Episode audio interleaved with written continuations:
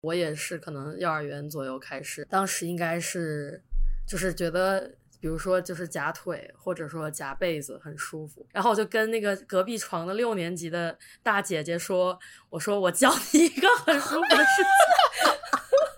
”然后她整个人，她就愣着看着我，然后她说：“呃，不用了，谢谢。”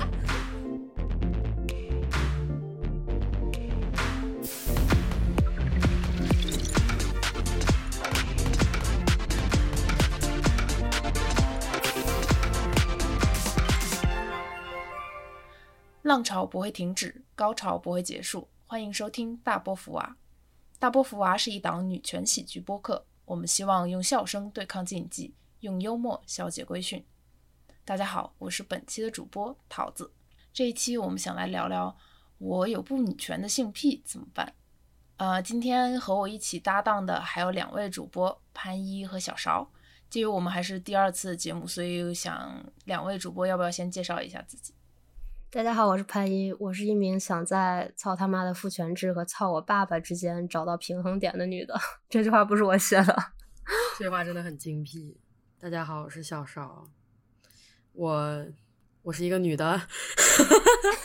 好的，我们知道了你的 pronoun。嗯，我们这期聊性癖的东西啊，我我可能先自报一下家门，我是一个我是一个业余的 BDSM 玩家。BDSM 可能有些人不太。知道就是文艺一点翻译的话，会叫性虐恋。然后通俗一点讲的话，可能就是大家会在一些猎奇的那种推送里面看到说字母圈的人怎么怎么样，怎么怎么样，一些变态干嘛干嘛。对我就是其中一个变态。然后为什么想要跟大家聊这一期？其实是因为很有趣的一件事情，是我之前发现我有一些女权的伙伴嘛。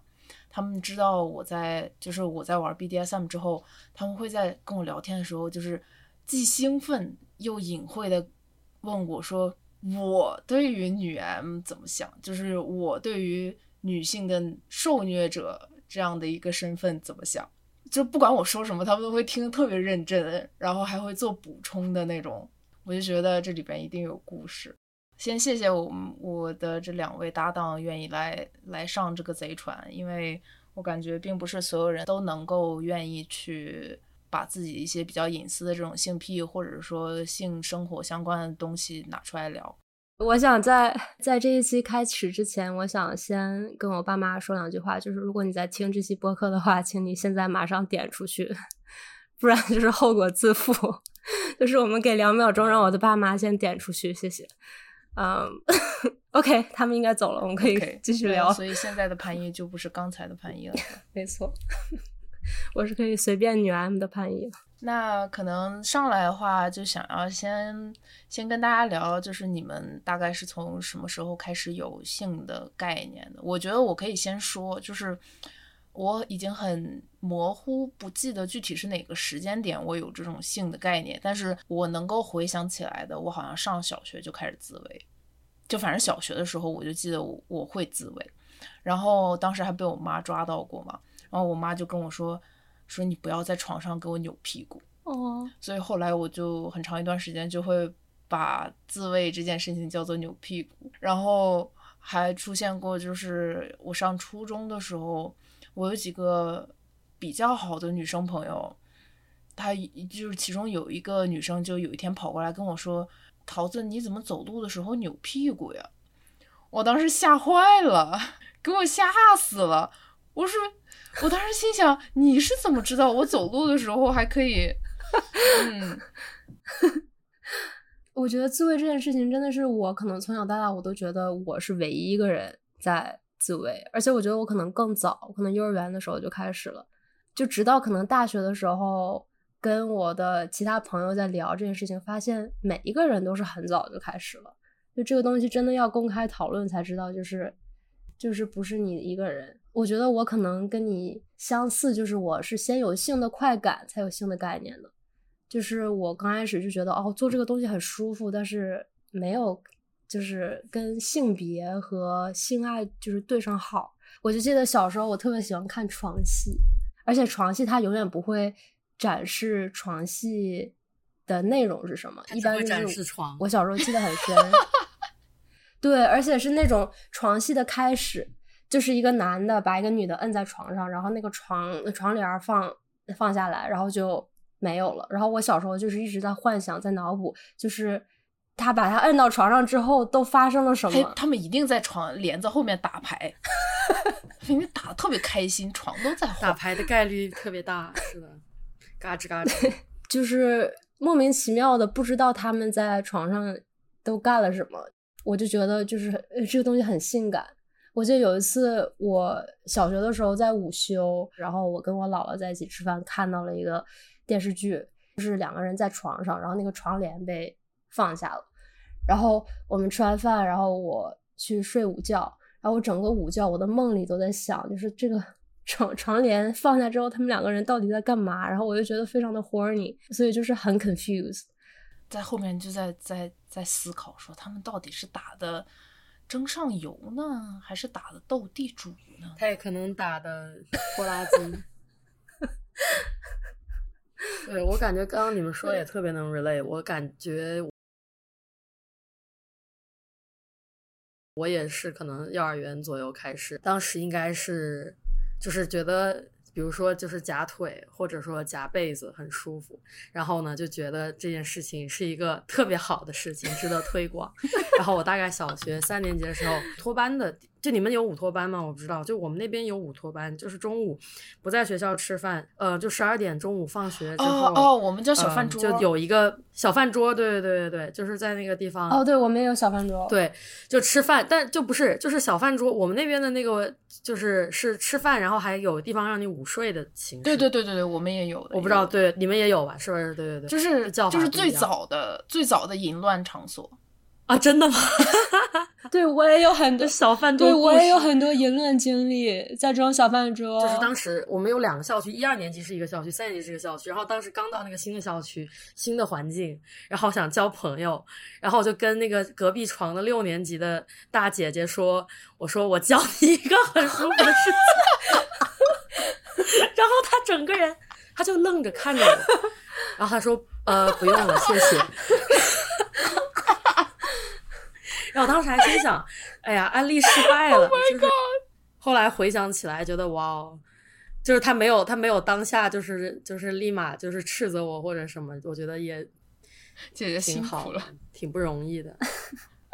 不是，我想问，那你这个朋友交到了吗？没有交到啊啊，不对，哦对，后来就会一起，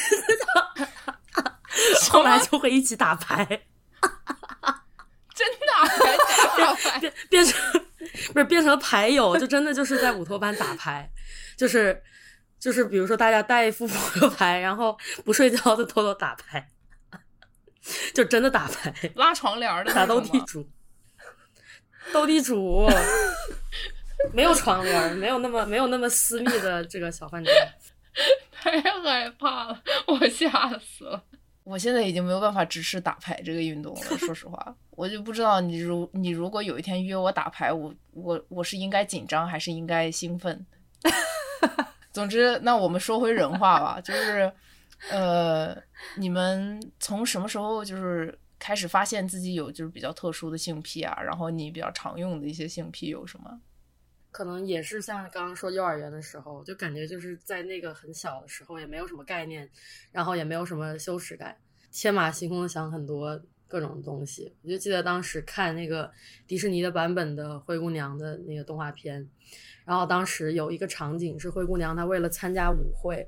她的动物朋友给她做了一条那个很漂亮的粉色裙子。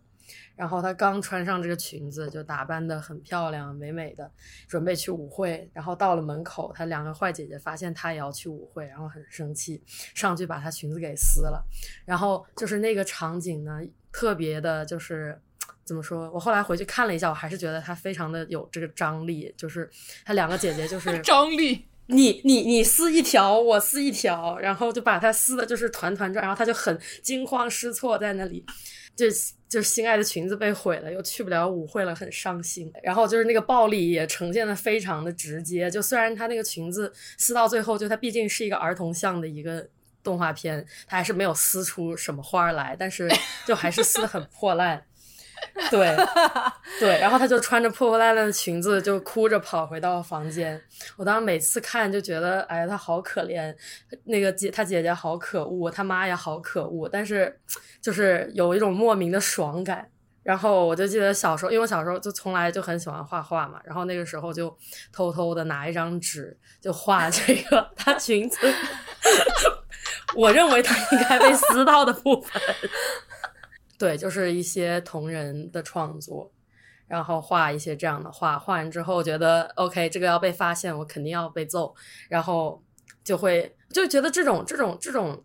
这种想法，就既是我不知道它是一种羞耻，还是一种就是单纯的这个对事实的判断，就是我我被发现会被揍这件事情跟羞不羞耻好像没有那么大的关系，所以我就会立马就把它画完之后爽过之后就销毁，非常可惜。所以说小勺就是。从从刚才的这段分享就可以看得出，小勺不是一个女 M，不喜欢被揍。如果是女 M 嘛，如果是一个非常，我不觉得。其实我觉得我，我觉得我可能是，就是如果如果是一个特别有坏心眼儿的女 M，她就会特意把这个留下来，然后爽第二次，就是被揍了，爽第二。对不起，被被家里人揍跟这个，这被家被家长揍就没有 consent 了。我觉得就是。你不能选择被揍。我觉得我当时带入的视角，可能就我在想，我到底是带入的是这个灰姑娘的视角，还是带入她姐的视角？我觉得就是贝斯，我对我觉得对我来说，贝斯和斯比起来，贝斯感觉更爽。有人想带入裙子的视角，也可以带入动物朋友的视角。动物朋友怪可怜的，我忙活半天，啥也没。九九六哎，对呀、啊，好惨啊，还还被压榨。我记得其实其实动画片这个事情是很很有可能就是做到性启蒙的一个一个媒介的，因为我感我记得我小时候也有遇到过类似的经历，就是我我小时候特别火的一个动漫叫动动画片儿叫《虹猫蓝兔七侠传》，说实话，我现在说这个名字都觉得非常的羞耻。Oh my god！然后这里面呢有一个有一个剑的传人，宝剑的剑啊，这个剑的传人 叫做丽莎，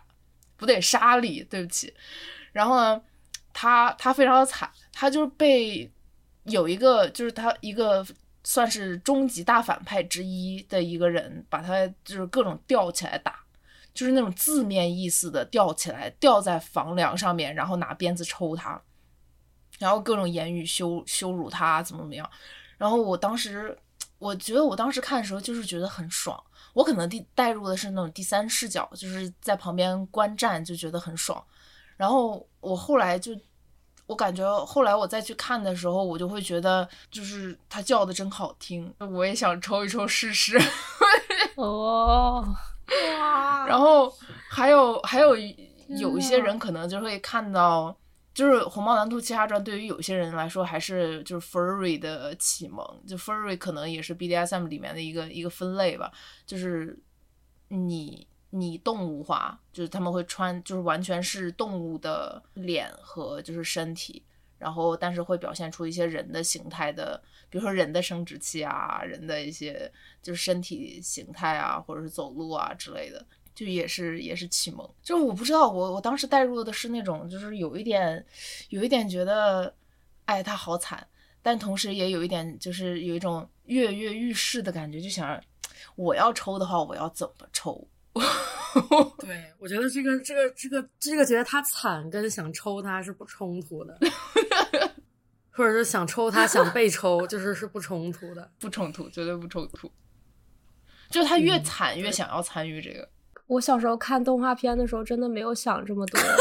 就是我完全，你就是单纯觉得他惨。对，但是我有一个就是真真人真事儿，就是我小时候跟一个远房表亲玩积木，这个远房表亲是比我大几岁的一个男孩，他就是一不小心把他把把一个积木摁在了我的身上，就是，然后我当时感觉有点疼，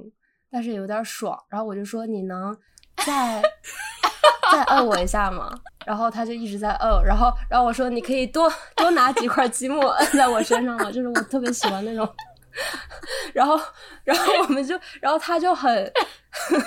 就是他就很疑惑，然后他就就一直在摁，然后我还想让他就是摁在我的我的屁股上，然后我就趴在地上，然后他就把积木那么一直摁在我的屁股上，我就觉得好舒服。然后这个时候就是他的妈妈进来了，就是我的姨，然后就说：“，怎么在地上玩积木？”然后就是就是停止了我们的这个这个行为。但是我现在想想想，如果没有一个大人进来停止我们的行为，我不知道就是还会还会继续。到什么程度？嗯，完了，现在我又有第二个事情不敢直视了。我们现在有哪些大牌积木？《猫打兔奇侠传》就是当时我记得还有还有我跟我就是我一个很好的一个朋友，当时小学的时候我去他家，然后他就教我怎么玩四三九九，他就特别神秘兮兮的，就是点开四三九九某一个标签页，然后就说这里边有好多好东西。然后我们两个就一起玩儿，就是一起玩儿。有的时候是我点那个鼠标，有的时候是他点那个鼠标。游戏内容可能就是那种，比如说你要按的节奏，然后去抽这个女生的屁股，或者说你要你要拼一个拼图，然后你拼图拼对了，他就会脱一件衣服之类之类的。我们两个就就说。内裤有点湿，可能要去洗个澡。所以你们是真的洗澡还是假的洗澡？真的洗澡，就是真的很认真的洗了洗湿的东西。天呐，你让我想到我小时候跟我小学的同学，然后有一天在家里，就是我们两个人，然后一起看床戏，都是那种男 男攻女受的床戏。然后看着看着，他说：“哎，我有点湿，我可能去厕所一趟。”我说你要去干嘛？他说哦，你知道我要干嘛？不知道，就是我现在都不知道他 到底要干嘛。没有，但是我当时说哦，那你去吧。然后他大概就是过了十分钟之后就回来了，所以我不知道他到底干了什么。不过说起来，就是我们现在去聊就是性癖的这些东西，你会感觉到，就不管是你现在也好，还是说你之前去看这些小的时候去看这些东西，你会觉得隐隐的觉得不对吗？或者说，就是感觉到很矛盾吗？我觉得我小时候觉得不对，是因为我不应该看关于性的东西。我长大了觉得不对，是因为我身边的女权朋友，就是 我完全是，就是我的潜意识里，就是就是两个潜意识在。你的女权朋友都不打牌，对，而且我的两个潜意识在。在打仗，就是白天我会就是嚷嚷着 me too，然后就是谴责性侵啊，或者施虐者，然后晚上就是觉得啊，谁能来性侵一下我，就是非常非常的羞耻。这果然是一个爸妈不能听的节目。对，而且我主要跟男人做爱，这也是一个非常就给我很多羞耻感的 东西。主要跟男人打牌，男人的牌技好吗？不好。我跟桃子在在录制之前聊了一下，我们就是我们性高潮的频率，然后发现就是我的少的可怜，你的少的程度是我现在在吃抗抑郁药，然后我的高潮频率就是我我的性性唤起的频率就从之前的一天可能两三次、三四次降到现在可能一周一次、两次。对，然后我就说哦，那也很多啊。所以扎心了，我感到害怕。OK，那小勺呢？你会觉得你有的时候会感觉对自己的性癖感到矛盾吗？对，我觉得可能跟刚刚潘一说的不一样的点就是，呃，我之前多数的性经历都是跟女生，就会换这个角色。就比如说，就是跟我跟我的伴侣不会去定谁是。一谁是零，谁是谁来做插入的一方和谁来就是被插之类的，就不会这样分，所以就大家就是轮着来。今天今天是你，明天是我，这会儿是你，明天这那过会儿是我之类这种感觉，然后就不会说觉得它是一个非常框定的那种权力关系，然后所以就这个层面上来说的话，就不会说有特别多的焦虑。但是如果要说性癖的话，我感觉就是因为我从小看那些作为一个二次元接触一些奇怪的东西非常非常的早，然后就会看很多很奇怪的，就是在这个虚拟作品里的奇怪的性癖。哦不，我觉得触手已经算是就是已经不算什么了。是我可能上小学的时候，当时 Q 在玩 QQ 嘛，然后被拉进了一个什么二次元群，然后当时就群里面有人发了一个。呃，漫画还是彩色的，然后我当时也没想，我就点进去下载看了。然后这个漫画讲的呢是那种富家千金被他的养父养大之后烤了吃的故事啊。这就开始秀色了。对，是的，就是就是，我就可能在小学的时候看到了一个这样的一个 level 的东西的时候之后，可能再看啥就觉得啊，OK，就好像跟那个在一比，觉得反正反正没没吃吃人，对，就觉得 好好像还好。对，然后就所以就是像什么，像你刚刚说什么触手或者什么，就后面还可能有看过一些那种比较，比如什么木残的那些的东西，然后就就那种的情节的话，就比如说是，呃，就 A 特别爱 B，然后呢就要给他截肢，对，然后到最后就是这个人他就是四肢都没有了，然后那个眼睛也被就是弄瞎了之类之类的，就是说实话，我其实特不是特别能理解，然后也不会觉得特别爽，但可能就是会很出于一个猎奇的心态，有时候会去看一些这些，就可能看的时候就是抱着一种哇，哦，这个大千世界无奇不有，觉得很神奇，感叹一下人物人类人种的多样性是吗？人类观察的感觉。所以整个来说，就是你其实不是对你的性癖本身不是特别矛盾的，你不会觉得说你的性癖是接受不对，就了。可能我会把，比如说，就是在虚拟的作品当中去，就是消费的这些东西，跟现实摘的比较开。就可能有一些东西是我觉得哦，可能感兴趣尝试，比如说一些简单的 BDSM 的 play，对。但是像截肢，对，但是像就是截肢或者这个就是 秀色，对对对，是的，像这种的话，就肯定是没有任何的理由去尝试，也不觉得有必要去尝试，就没有说到感兴趣到要去要去整这些，就有对有的东西可以就是可以 看，有一些东西可以玩很多次，有一些东西只能玩一次。等会儿秀色是什么？就是吃吃人，不管是他死了还是生，还是生着 还是活着，对，就可能啊，就是他其实是从“秀色可餐”这个名这个成语出来的。对中文是从秀，色可餐出来！Cannibalism，，对，哦，嗯我忘记英文是啥它。为什么有一个这么好听的名字？我也扯远了，我们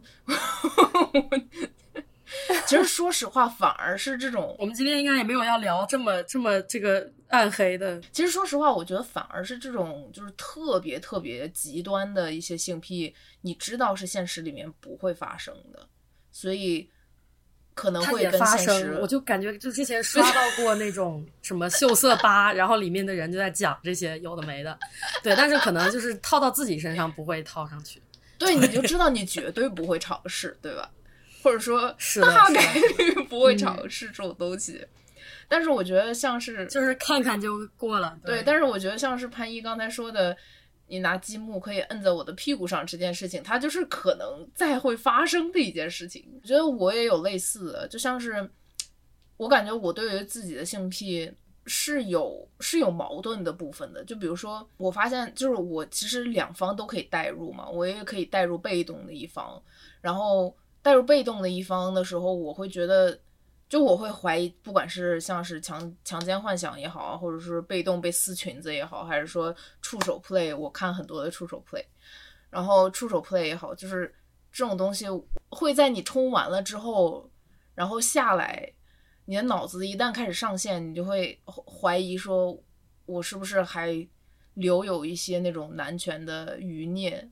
在我的脑海里面，在我的潜意识里面。然后我不是一个完美的女权主义者那种感觉。然后我带入主动方的时候，其实也会想说自己是不是成为了就是女权语境下面的一种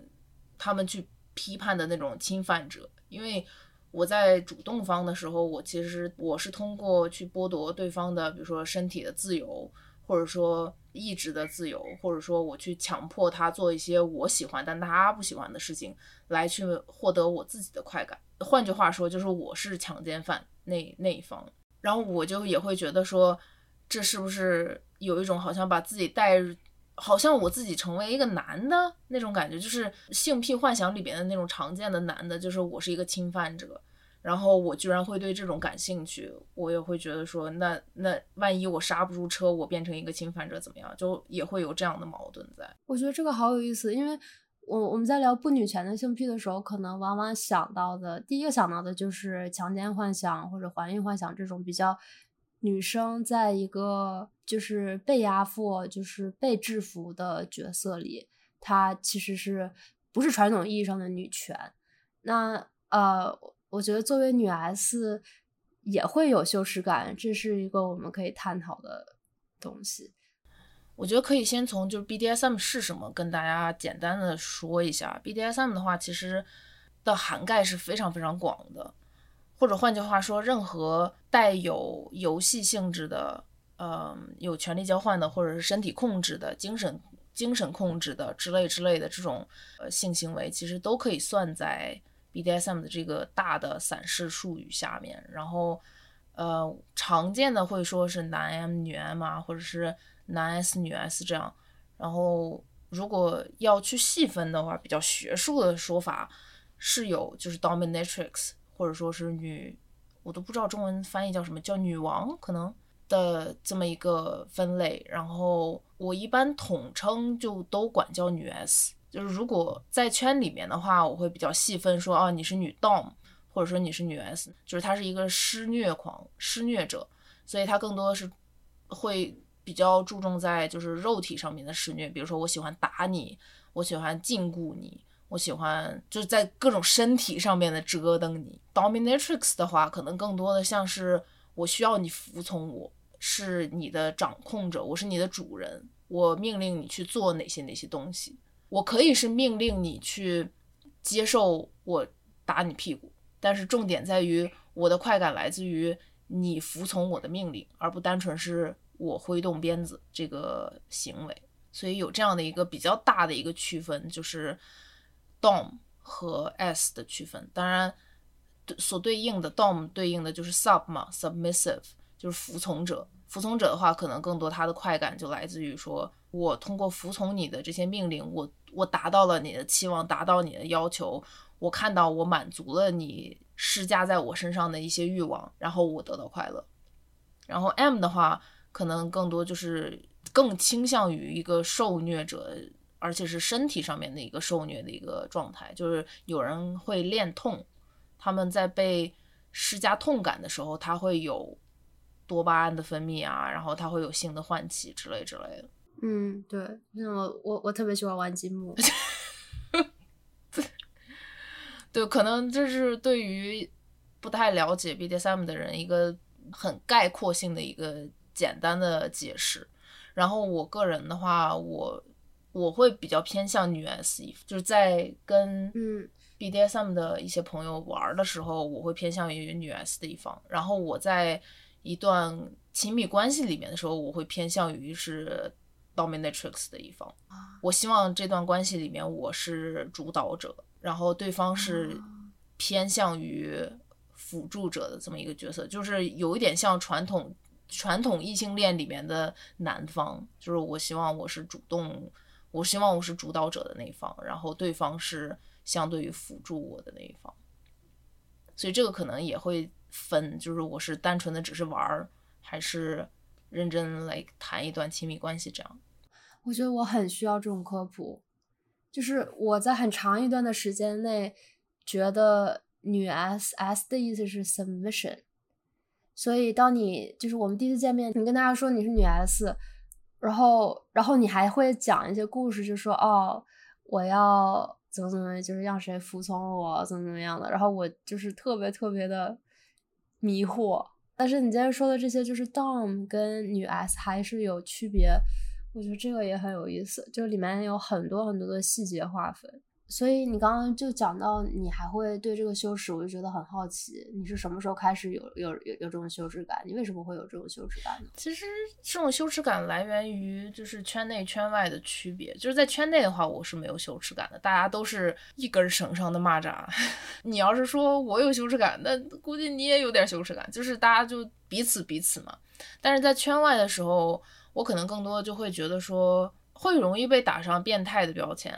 嗯就是变态啊，或者说是施暴者啊，然后你你虽然是女的，但是你喜欢看女的受虐，这不也是一个很奇怪的一个心理吗？就是有一些人可能会觉得说，你不是真正的女权，你只不过是生成了个女的。如果你是个男的的话，你就是那种狗男人，因为我喜欢的是那些男的喜欢的东西。这个特别强盗逻辑，我觉得。我觉得呃跟性相关的任何事情，你就没有办法带脑子。嗯，是的，就因为我感觉我一直对 BDSM 的理解或者印象上，就是说，就是那个 S 他是反而是那个服从的一方，在一些程度上，就是因为你如果 M 不给你那个 consent，不给你不同意，不给你性同意，不给你就不让你去做这些一定范围内的事的话，就是你也没有权利去做呀。你要去做的话，那它就是侵犯嘛，就是很简单的道理。对啊，但是他既然给了你这个权利的话，他其实某种理论意义上主导那一方，对，但是可能现实上是不是又会有很多的这个把一己私欲带到这个理就实对你说对，就是理论上说，如果要是呃嗯承受的那一方他不给你这个同意的话，你是不能做这些的，不然就是真实的暴力。但是在实际去操作的情况下，其实涵盖非常非常多灰色地带吧，只能说它其实有很多跟权力相关的东西掺杂在里面，比如说。我跟我老婆有几个几个我们约定俗成的一些事情，比如说她如果想要自慰是需要通是需要得到我的同意的，就是我我掌握她的高潮权。如果她想要自慰，或者说她想要达到高潮，必须要得到我的同意。如果我说不行，那她就不能做。我是享受这种掌控欲，然后她更多的是希望能够从服从我的这个过程中取悦到我。如果取悦到我，他就会很开心。如果我跟他说，在玩的过程中，我说你这次不允许高潮，最后他把这个高潮忍回去了，我就会我就会奖励他，或者是夸奖他，他就会非常的开心。然后如果他没有做到的话，我也会有相应的惩罚。就是我觉得在可控的范围内失去高潮，跟直女跟直男做爱然后没有高潮是完全不一样的事情，就是结果都是你没有高潮，但是 这个但是 但是就是 BDSM 它可能就是玩的就是这种你是在可控的范围内有一种对对对对，对，其实如果不可控的话，那就是真实的性暴力。对对，所以我觉得想想清楚这一点就没有必要羞耻了。就是说那些你是侵犯者或者施虐者，他是不了解 BDSM 这个，就是要在可控的范围内做这些事情。对，我觉得可能模糊的点就在于，还是刚才说的，就是我可以告诉他，呃，我不允许你这次有高潮，但是他的快感不来自于把高把高潮憋回去，有些人的快感真的来自于把高潮憋回去本身，但是他的快感不来自于这个，他的快感来自于取悦到了我，我之后会给他奖赏。嗯那这个东西就有很多嗯可以玩的了。我觉得人很多时候不嗯是那么那么，就是对每一件事情都有非常清晰界定的生物。就是比如说，我非常明确，嗯我不喜欢玩秀色，这是很明确的。但是嗯如果我跟你说，我我想要跟你玩，我想要跟你玩，比如说鞭子，嗯我要打多少下，我要打到多痛，我要打在哪里是可以商量的，它是灰色的界限。比如说你没有特别清楚说，哦我不希望你打到我的胸，嗯那我就会知道说，哦，这里是红线，我不会打到你的胸。嗯但如果你不告诉我，你也不确定你 O 不 OK 打到自己的胸，那这个地方就是我可以推的灰色地带，我可以通过奖赏机制来去建立一个你希望被我打到胸嗯。的这么一个脑回路。但其实本身也许你最开始是不太希望被打到胸，嗯它是这个奖赏回路是可以可以被建立的，通过奖赏和惩罚这两个两个回路来去慢慢建立你培养出一些你的性癖。我觉得，我觉得 BDSM 需要好多沟通啊。对，健康的 BDSM 关系是需要非常非常非常多沟通。对，而且你要知道自己喜不喜欢。对啊，就你自己还得有一个概念，然后在意识到不想要的时候，还要及时说出来。对，小邵，就是我们聊了半期，我都不知道你的性癖到底是啥。你有性癖吗？我其实也很怎么说呢，在想这个问题，小时候说我没有矛盾，是因为我没有性癖，就感觉没有一个特别，我什么都可以接受，但也不是，就是我我吃大杂烩。我确实很多东西都就是，就我感觉我没有特别明显的说我讨不喜欢什么东西，然后我觉得可能很多东西嗯就是我可以接受去尝试。就我感觉我可能在比如说消费一些黄文或者漫画的时候，我是一个单纯的消费的形态，就觉得看着有意思，或者说嗯看的时候觉得爽就可以了。但是我感觉就是我在实践的时候，我其实也会有一些，就是比如说想要尝试的事情，然后我也对于尝试本身是一个开放的心态，但是就可能有的时候，要么是没有一个一起玩的对象，要么是一个，或者说就是一 一些 play 的门槛太高了，玩不了。对，然后就感觉是一些比较实际的原因阻止我去做一些事情吧。但嗯然后，但我感觉可能整体上来说，就虽然我不觉得自己是一个性欲低的人，但是又觉得好像这个事情在我这里也没有那么高的优先级，说我一定要去特别就是性生活频繁，对要有频繁的性生活，对，就觉得还好。嗯少少好佛啊。你会对就是没有频繁的性生活有羞耻感吗？因为我我在就是录制之前跟桃子聊这高潮的事情，我到现在我都觉得天呐，为什么我作为一个女权主义者，我连高潮都没有吗？就是为什么？我就 有很多羞耻感，因为很多就是因为女权的很大一部分是性积极嘛，sex positive，对，所以就是鼓励你去有性爱，鼓励你你去有有性高潮，但是你没有的时候，你要怎么跟自己自处呢？你不跟自己自处，你跟桃子姐姐处。对，我觉得就是，如果比如说没有一个伴侣，那就要么自己玩儿，要么就就没有就没有呗。就是你与其去强行凹一个一个不合适的人，或者说就是为了去做而做，那肯定还是自己悠着点比较嗯好。我觉得，就可能要去逼迫自己一定要有一个什么样的频率或者什么样的就是多开放之类的。我觉得那好像又是一种。就又进到另外一种，又有另外一种执念吧，嗯，就感觉那样应该也挺辛苦的。嗯我突然发现，嗯潘一是一个非常非常容易受到外界的标准定义的人。我可能其 次，小勺似的嘞，完全不在乎外界，你外界你想咋咋，干我屁事，就是非常贯彻执行了关你屁事和关我屁事这个人生哲理，你知道吗？嗯，但也不完全，就还是会有的时候觉得说，哦，要是有就好了，但是又觉得，哎呀，还得很麻烦，这可能是一种摆烂吧。你会有嗯需求说啊，要是有的话，可能也不错。但是潘一的想法是，如果没有就不行。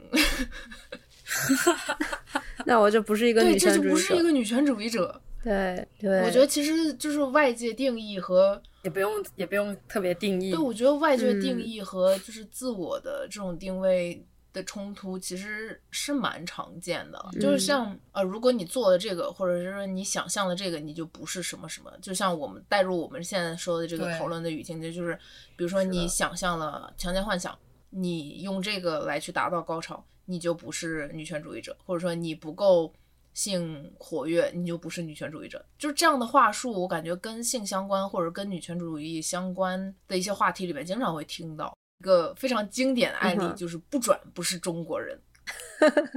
通通都是外界就是给我们投射在每一个人身上的他们对我们的定义嘛。对于这种不转不是中国人这种，我已我们已经免疫了，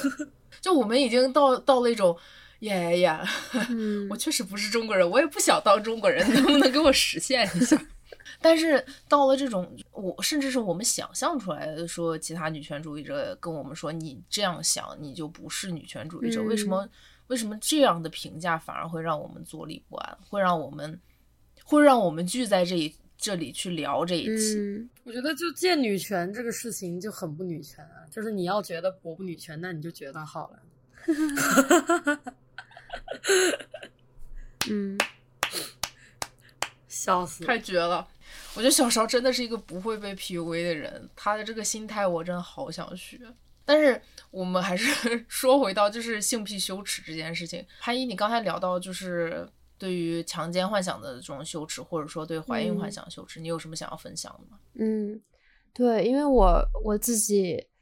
身份认同是一个女权主义者，但是我也有啊强奸会性幻想，或者是怀孕爱好。怀孕爱好？对，怀孕爱好这个我不知道，就是中国中中文该怎么说，就是 pregnancy fantasy。就是跟一个男人做爱的时候，如果这个就是我就很喜欢让我的伴侣说哦，like I'm gonna put a baby in you，就是大，就我觉得哦，所以你不是真的幻想自己是孕妇，不是，是我想被我想要这个种子种在我身体里，就是就是那个一个叫什么修辞上的对感对是吗？哦哦哦哦哦哦，就是哦，如果哪个男的说哦，我要跟你生孩子，就是在打牌期间说，我会觉得哦，这是一件非常性感的事情。然后我觉得强奸性幻想，那就是这个语境很特定吧？对，就他并不是在一个日常的环境里跟你说我要跟 你就是日常你要跟我说那是一个 red flag。对，就是日日日常说哦，那我现在要跟你生孩子，那我会可可能会觉得赶紧跑，那我先走了，就是对不起打扰了。对，就是怎么说呢？我的意识里是完全不想要孩子，起码是近几年完全不想生孩子的一个人。但是我的潜意识里，就是我的荷尔蒙，我觉得非常非常想让我生孩子。他就觉得哦，你二十四岁了，你现在你的身体已经已经具备这个资格了，so ready。你需要开始生孩子，ready，就包括我我的强奸性幻想也是，我刚刚有提到，就是白天的时候我会去谴责性侵犯，然后晚上有的时候我会去 P 站搜哦，like for sex，就是这种东西，所以我就觉得一直会比较有羞耻感嘛，就觉得为什么我觉得这件事是我需要谴责的一个行为，但是我还秘密的想要去被侵犯。我其实觉得很有意思的是，你知道有有的时候有一些男的，就他们给我发的一些私信都非常的好笑。嗯，他们会觉得说，一个女人在展现出自己的性癖的时候才是真实的自己。Interesting. What does that mean? 就是他们会说什么，你其实内心很渴望怎么怎么怎么样吧？你其实内心很渴望被当做母狗吧？你其实内心很渴望被操吧？你说这些女权的这些东西，就是为了引起我们的注意力，让我们来压倒你吧，就是之类之类这种。韩一说我没有听过。哦，对，然后就是在我的身上，我就是如果在打牌期间，我是真的会觉得，哦，那我真的是想被制服，所以我又，但是我又不想同意像你刚刚说的这些男人的言论。你想被制服，就是。为什么被制服会让你感感觉兴奋呢？嗯，我觉得对我来说，我很喜欢感受到我的伴侣对我的欲望是他压制不住的。就是比如说，就是从小大家看那种床戏，就是一个很帅的男主角，就是觉得哇，这个女主角我实在是受不了我的欲望了，我必须要去开始跟他打牌，所以让我觉得我非常的具有吸引力。我觉得这可能是这这其中的一部分，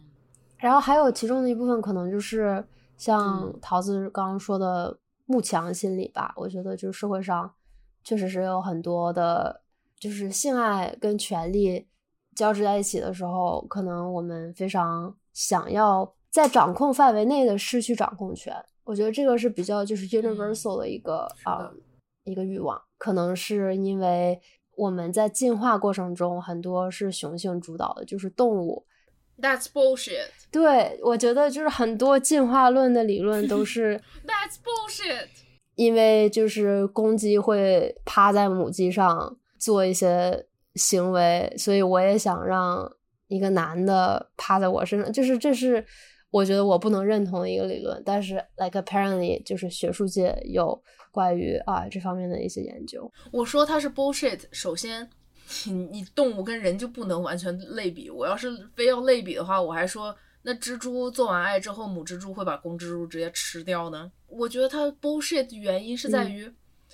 它用一个果去推导一个因，但是你可以有非常非常多的因去推导这个果。你不能说我看到了这个果，我觉得它应该是这个原因，嗯然后你就认定它就是这个原，因，嗯对，我觉得很多关于进化的这种论述都是这个，对都是标准 bullshit。我性欲的很多方面其实是被社会教育和规训的结果。就是在讨论很多社会现象的时候，我们可能会在讨论哦，是 nature versus nurture，right？就是这个欲望是天生的还是后天的？我觉得在我身上，可能很多是后天形成的。就比如说我小时候看那么多床戏，我觉得哦，那性爱可能就是因为呃，就是需要一个窗帘拉了，对，而且长得很帅的男的需要把你摁摁在床上，才可以开始这个行为。我觉得谈到性欲，可能很很多人觉得是一个非常私人或者中立的话题嘛，就是特别就很多女权主义者就是 sex positivity，就只要你在对方性同意的情况下，你可以做你所有想做的事情，截肢、分尸，like whatever。但是我觉得每个人的性欲在一定程度上都是被社会教育和规训的结果。就比如说我们在约会软件上左滑右滑的时候，每个约会软件上的用户都其实是他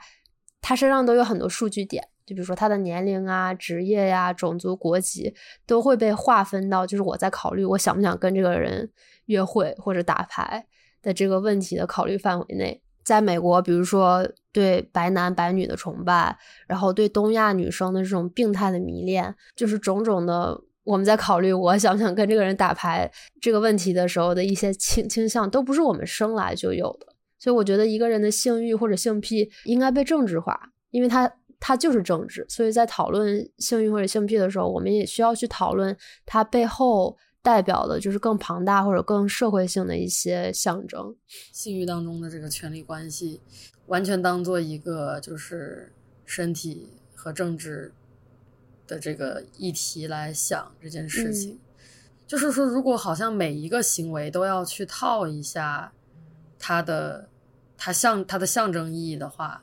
那这件事情就也挺恐怖的。你让我想到，就是在掌控范围内去用自己的性癖去达到性高潮，这个就是让我想到强奸性幻想的一个点。因为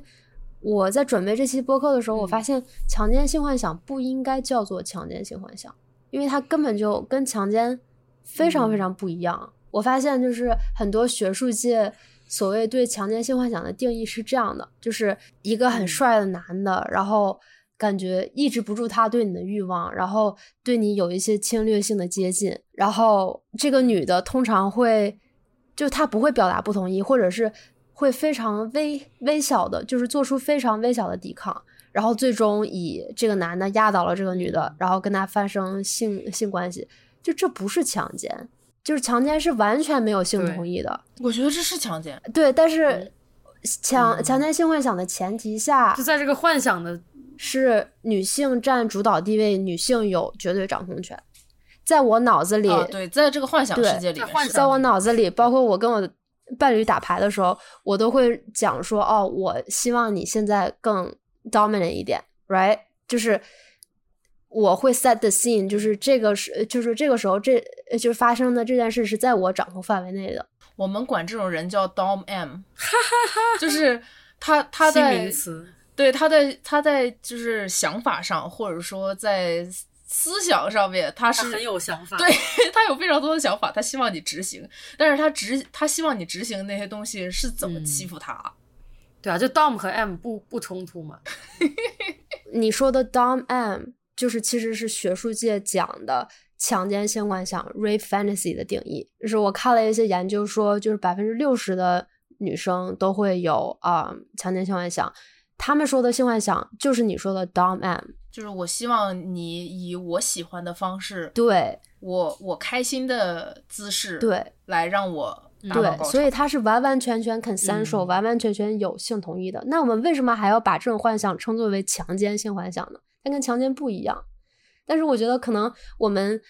管它叫强奸性幻想的原因，是因为我们没有一个更好的词汇去形容它，或者说我们对性教育的缺乏，让强强奸和强制服从幻想的这个界限很模糊。就比如说，没有经历过性侵的受害者根本就不知道性侵是什么。就是我小时候看的古装剧，帅很很帅的男主把女主摁在床上，然后窗帘一拉，然后他们开始打牌，我以为这就是强奸。如果这个女生说不同意，那也是强奸。对，我觉得从一个不知道的角度来说，就比如说小时候没有就缺乏性教育的角度嗯来说，觉得这个东西是强奸，比觉得这个东西是恋爱要好一点。嗯是，太逗了。但是我觉得我们如果把强奸性幻想给它改一个名，叫强制服从幻想或者 consensual non-consensual sex，会让我这种有这种幻想的人消除一些我的羞耻。嗯，就是我也可以白天哈迷兔然后晚上有这种幻想，它是不矛盾的。我觉得其实你你就算是说我有 rape fantasy，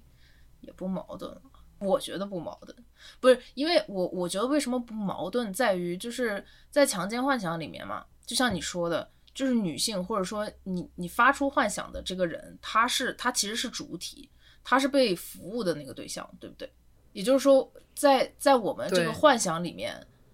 你是那个主宰，嗯所以你会挑你喜他欢的不是一个，他不是一个男的幻想自己强奸。对对对对对，就是你会幻想说，两码事。你会幻想说他是怎么怎么让你嗯舒服，他用怎么让你唤起的方式，嗯他怎么怎么去服务你。最重要的是，你达到高潮了，嗯他才会停。嗯所以，嗯如果你没达到高潮，他就要一直干活。哼，嗯这这是这这已经不是抢劫，了。是，就是我觉得这个整个这个强奸，这是九九六，这，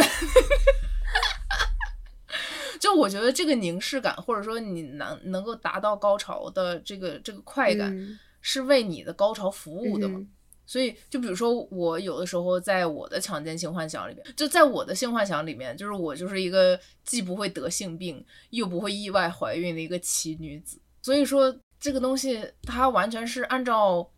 我的心意来去服务我的。所以我觉得我有我有强奸幻想，我个人其实是不矛盾的。嗯我可能更矛盾的是我在做主动方的那一方的时候，嗯哼。因为我很怕，实际上我成为了那个嗯。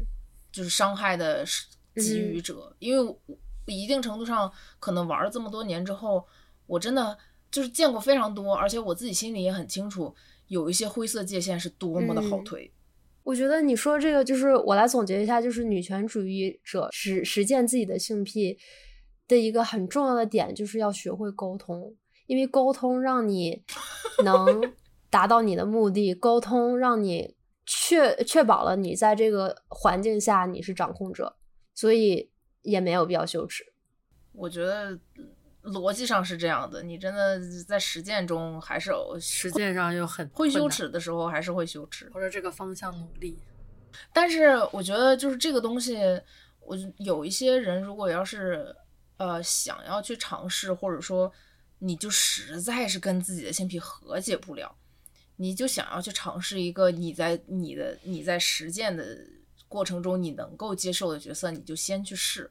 你不一定说要把这个理论多么多么的想清楚。男人操多了之后，实践出对，先把牌拿出来操多了之后，你就会探索出你自己的新性癖。我我其实我个人是很鼓励大家去探索自己，或者说培养自己的新性癖。嗯，对，这个牌要先开始打，然后才能打赢。对你不管多烂吧，对吧？你你先你先玩儿起来，因为你如果一直觉得说自己不女权，不女权，你就累，你永远不女权。那就是我也希望有一个人可以去按照我的方式来深吼我，但是不代表他就是我喜欢被深吼，我就不打女拳炮了。他也是女拳炮，因为最后我还是高潮了，最后就是我还是我还是拿到我想要的东西了。所以就是他需要按照你的你的喜好来去长他鸡巴的长度，对 哇哦，足够可以深喉到爽到你，又不会恶心到你。